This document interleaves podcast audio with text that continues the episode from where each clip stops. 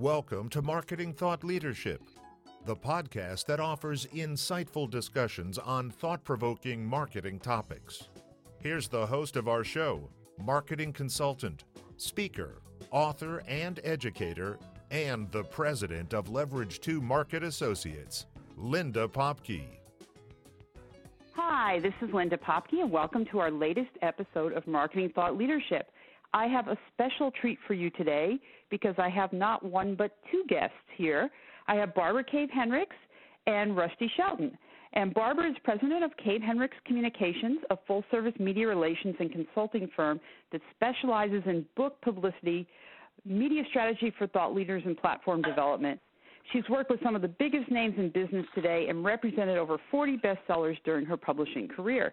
Rusty First spoke at Harvard on the changing world of PR and marketing at the tender age of 23.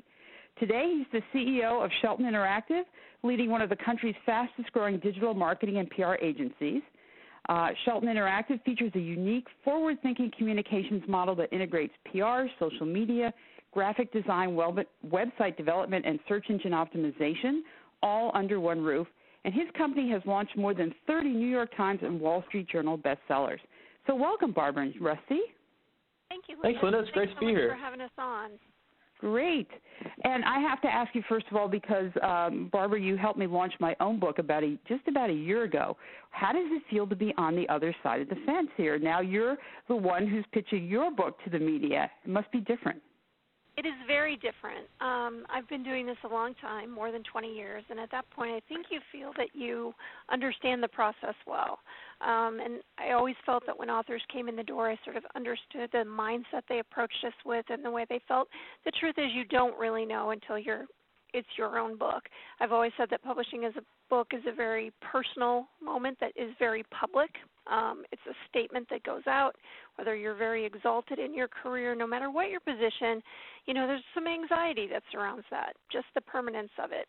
So I've always said that and tried to treat authors with that in mind, but now I really feel it firsthand. Excellent. Great. Now you've seen it from both sides of the fence.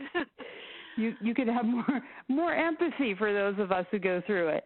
I Great. think that's well, true. I think before I had sympathy, and now I can definitely say that there's empathy. There's empathy. Oh wow, you know that ownership. Rusty and I laugh about sort of the ownership of the words and how different it feels. Absolutely. So I'm going to ask you, what prompted the two of you to write this book?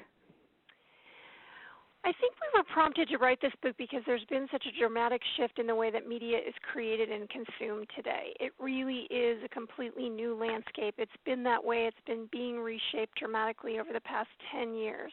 And it really calls out for some new definitions and new strategies and Rusty and I together really wanted to move this discussion away from traditional versus social media, which are kind of the buckets that we hear this being discussed in terms of all the time. Here's what I'm doing on traditional, here's what I'm doing on social media. And we don't think that really quite covers it. So we were really looking for a broader, a more holistic view um, of the landscape and look at it in terms of three categories earned, owned, and rented media. And our strategy looks at how each of those categories affect one another. And you know how it allows somebody with a message like you with like anyone with a message to get out to be more effective when they're creating a strategy. It's a different media world today and it really calls for a different set of tools so that it's being used efficiently and creating the most value for people now, you talk in the book about something called micromedia. What do you mean by micromedia? So here's what we mean by that, Linda. The, the idea uh, that Barbara and I have talked so much about is, is this idea that we're entering the age of micromedia. So everybody listening to this podcast, whether they know it or not, is a media outlet. So some some of those people may interview or may influence just a few hundred people via their Facebook page or Twitter account. Others may influence tens of thousands of people via a blog or, or a big podcast. Um, so in this day and age, individuals and brands have the ability to build an audience the same way that, that CNN or the New York Times does. Now, certainly, uh, we're playing from behind because we don't have the same kind of brand legacy or the same kind of uh, resources, but uh, distribution right now has really been um, democratized. In other words, everybody can get out uh, via audio over a podcast, video with Periscope and other tools, and then certainly text with with blogs and newsletters. And so uh, there's a huge amount of opportunity. We often say that, that it's both the most exciting and overwhelming time ever to build an audience. Certainly the most overwhelming because there's almost an infinite amount of things that you can do with your time. Uh, but also the most exciting because there's more opportunity than ever before. And it's a lot of what we talk about in the book is, is actually how to focus on the right things as you build an audience. And that's so important. And as you know, in my book a year ago, I talked about all the noise and how you get heard above the noise. And I think what you're saying is true. The good news is we have so many new channels, and the bad news we have so many new channels. So how do you figure it out? And and you know, and how do you really get get hurt in that marketplace? So it's interesting, and, and I think Barbara mentioned this a moment ago that we should stop talking in terms of traditional versus social media. Um, tell me, or, or online versus offline, or something. Why is that so important that we get away from that terminology?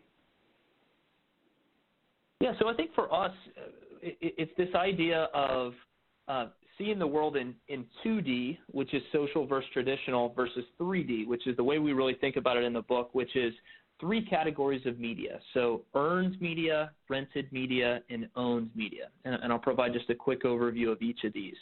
Uh, owned media, for, for everybody listening, this is all of the real estate online that, that you own. So it's your website, your blog, your email list. If, if you have a physical mailing list, that's also owned media. And the idea there, Linda, is, is really owning the connection to your audience. So people that have subscribed to the blog or, or that have subscribed to the newsletter, you can get to those people anytime you want to. You don't have to have Instagram's permission. You don't have to have a producer at NPR uh, say yes uh, to, to the interview request. You're able to get to that audience anytime you want. And Barbara and I feel like that category of owned media there's more leverage there for a micro media outlet than, than almost across any other category. Uh, the second category for us is earned media. And the idea here is this is real estate that, that you don't own. It's somebody else's stage, and they're inviting you on it. So th- this is everything from the New York Times to NPR to uh, Gary Vaynerchuk sending a tweet out about your book. This is somebody else um, saying, you know what, this is something worth paying attention to. Barbara and I have heard a lot of people talk about the death of traditional media. Uh, and what we actually talk about in the book is this idea that traditional media is more valuable than it's ever been before. Right now, it's it's scarcer than it's ever been. It's it goes further than it's ever gone before. So, we actually believe earned media is is a huge part of building authority and credibility in the new media landscape. And the last category for us is what we think of as rented media. Uh, rented media includes your Facebook page, your, your Twitter account, your LinkedIn profile. It also includes advertising efforts. And Linda, we hear from a lot of people that say, you know what, I've got a lot of people built on my Facebook page or, or my Instagram account. And the challenge there is, yes, you've got a lot of control over the content that goes out there, but you don't actually own that real estate. Uh, Instagram users have gotten a real reminder of this or example of how this works this week with Instagram uh, now announcing that their news feed is not going to be just a, a true um, news feed where you know the latest updates come up from people you're following.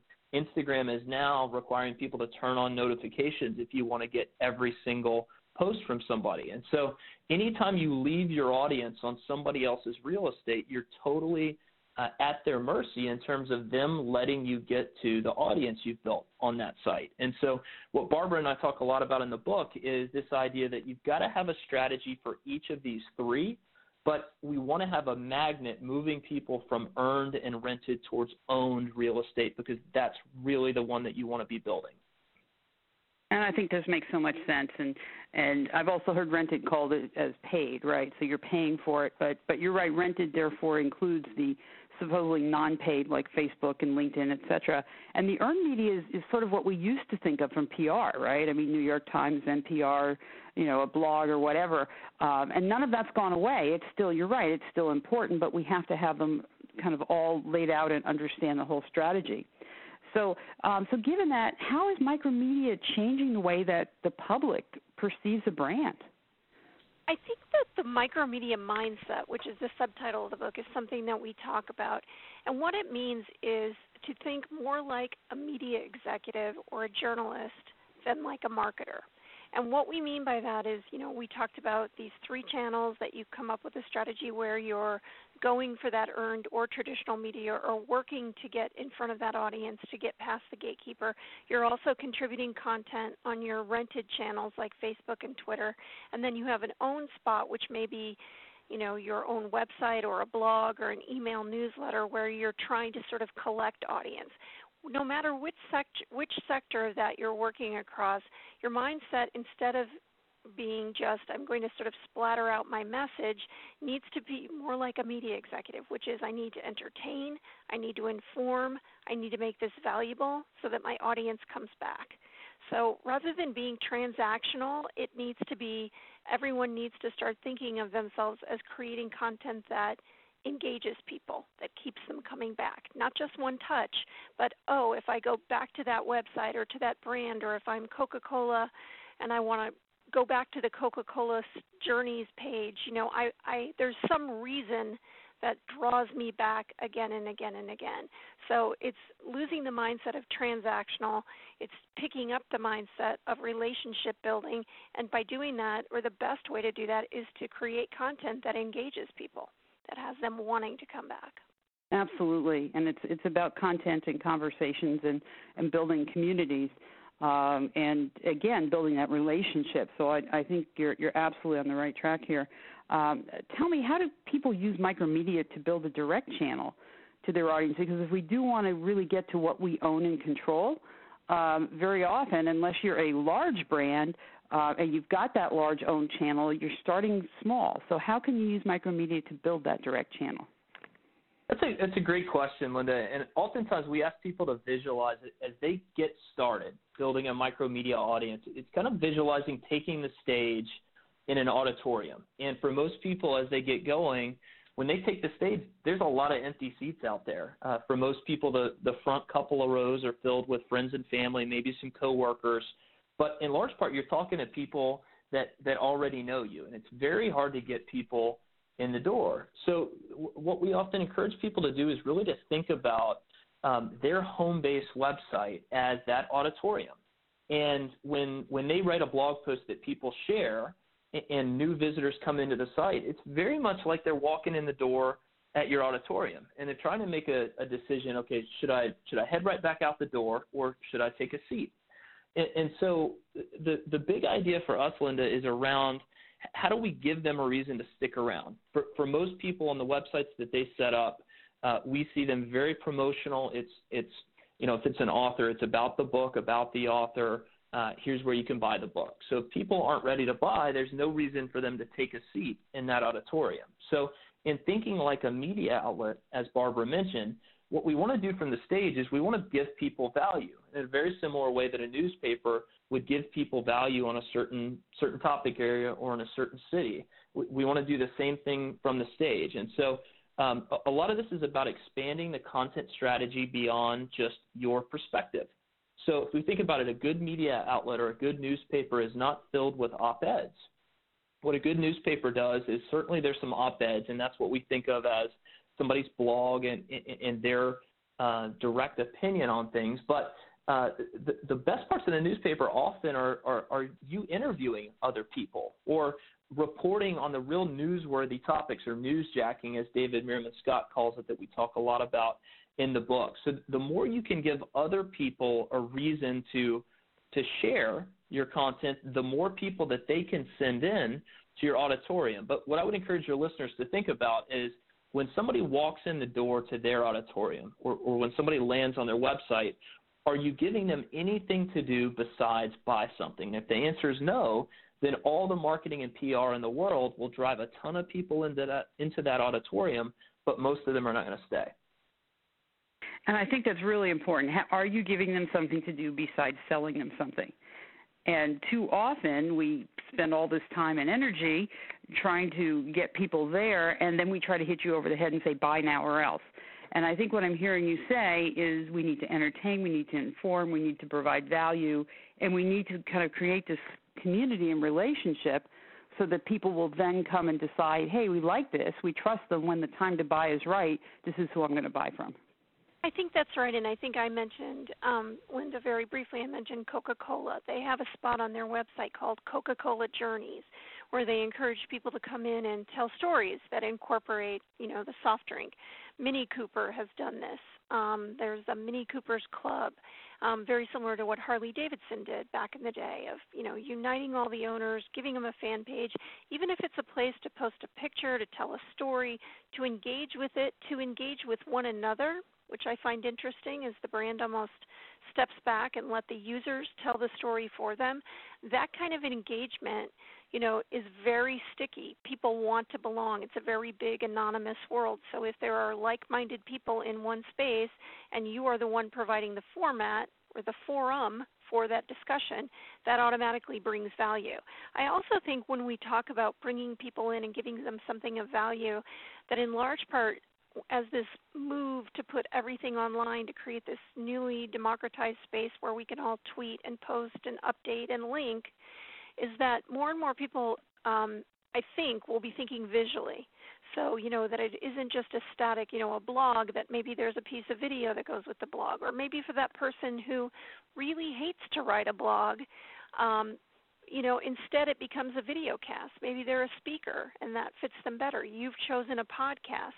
You know, there are ways to sort of incorporate both visual and other audio, other components, other ways to communicate than just the written word. And I think the next wave, we will see a lot more variety. I think people are out there right now experimenting. There's apps like Periscope.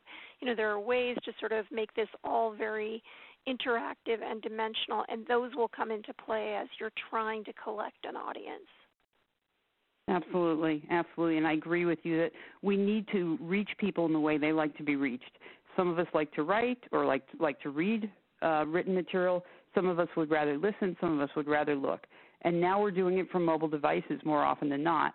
So it needs to be short and sweet, and maybe it's a short video or a short audio or Periscope, but it's is really reaching your audience in the way, excuse me, they like to be reached. So let me ask you, you've both worked extensively with some really big names in business today, and you focused on their platforms as authors and thought leaders. Um, how has your work changed as a result of what's been going on and how the media environment is continuing to undergo this transformation? What's different today than, than even just a few years ago? I think one of the big Oh, go ahead. One at a time now. One at a time. We aren't sitting in the same room today. I think the big game changer from my perspective is that you know a campaign used to be a fairly one-dimensional playbook. You know, you got the book, you appealed to the gatekeeper with the message. The gatekeeper either said yes or no. And ideally, what we did was get a few yeses and use those as leverage to get more. So one or two hits, we would then you know, go back and say, hey, you remember that book I mentioned? You remember that concept? Look, it's been covered here on NPR, and my author was a guest on CNBC, and he had a piece in Forbes. So, therefore, this momentum shows you that the public is interested, and you should care too. So, basically, we we went strictly to gatekeepers, and we used every hit to amplify our message further. The game changer is that now you have an entirely new route that bypasses all those gatekeepers that you can get your message out. So when you create a campaign, what we're doing is starting in the area where we have control instead of twiddling our fingers, which mo- most people thought we did, or creating 15, 20, 30, 50, 100 original pitches to get that ball rolling. We now have this option over here to the right, which is let's start putting the message out. When we do that for authors, for thought leaders during campaigns, what we typically do is yes, we want to have the author blogging, but at the same time, we're going to be looking for invitations for them to contribute content elsewhere. So when an author comes in the door, we have the unfortunate task of telling them that one of the things we're probably going to need from them is content because the world is content hungry right now. So what we'll do while we're pitching gatekeepers is we'll be in touch to say get an excerpt to run on Fast Company, get an invitation to byline for Forbes, talk to someone about having a guest column at HBR so that when a campaign gets started, we're creating a bit of that momentum on our own. We're not just waiting you know, for traditional media with gatekeepers to open their doors. We can do both at once. I think that's a huge shift in the way we've done it. And the, the change for us, additionally, is teaching our clients how to use that space. how do they contribute to rented space, how to write well, how to think visually, how to how to message without you know becoming a me first platform that Rusty talked about. You know, don't create a newspaper with only your own voice. So our jobs today are twofold. You know, they're getting teaching people how to use it and also creating our own momentum to leverage up to, you know, so-called earned or traditional media. And Rusty, would you like to add to that? Yeah, I think the the big thing I would add to that is just the the goals that uh, that clients have today. Many many authors or many clients that we're working with are really focused on growing the email list.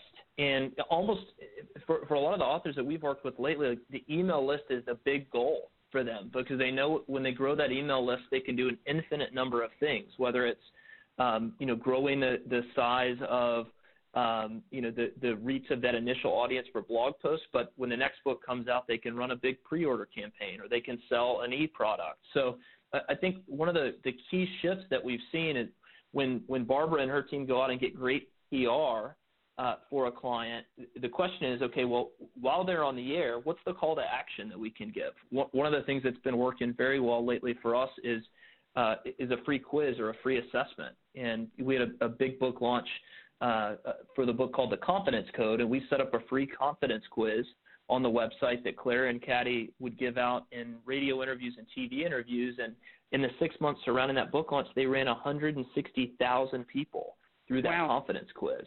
So, so, and, and when you get to that kind of scale, you start to have as big a reach, or, or even bigger than some newspapers out there. And so, the the email list or this owned media idea that Barbara and I talk so much about in the book that the leverage that comes along with that and the ability to reach that group of people anytime you want to is, in our opinion, uh, really where, where things are headed. But you cannot grow that list, or we can't get lots of people in the doors of your auditorium without quality earned media and without quality rented media.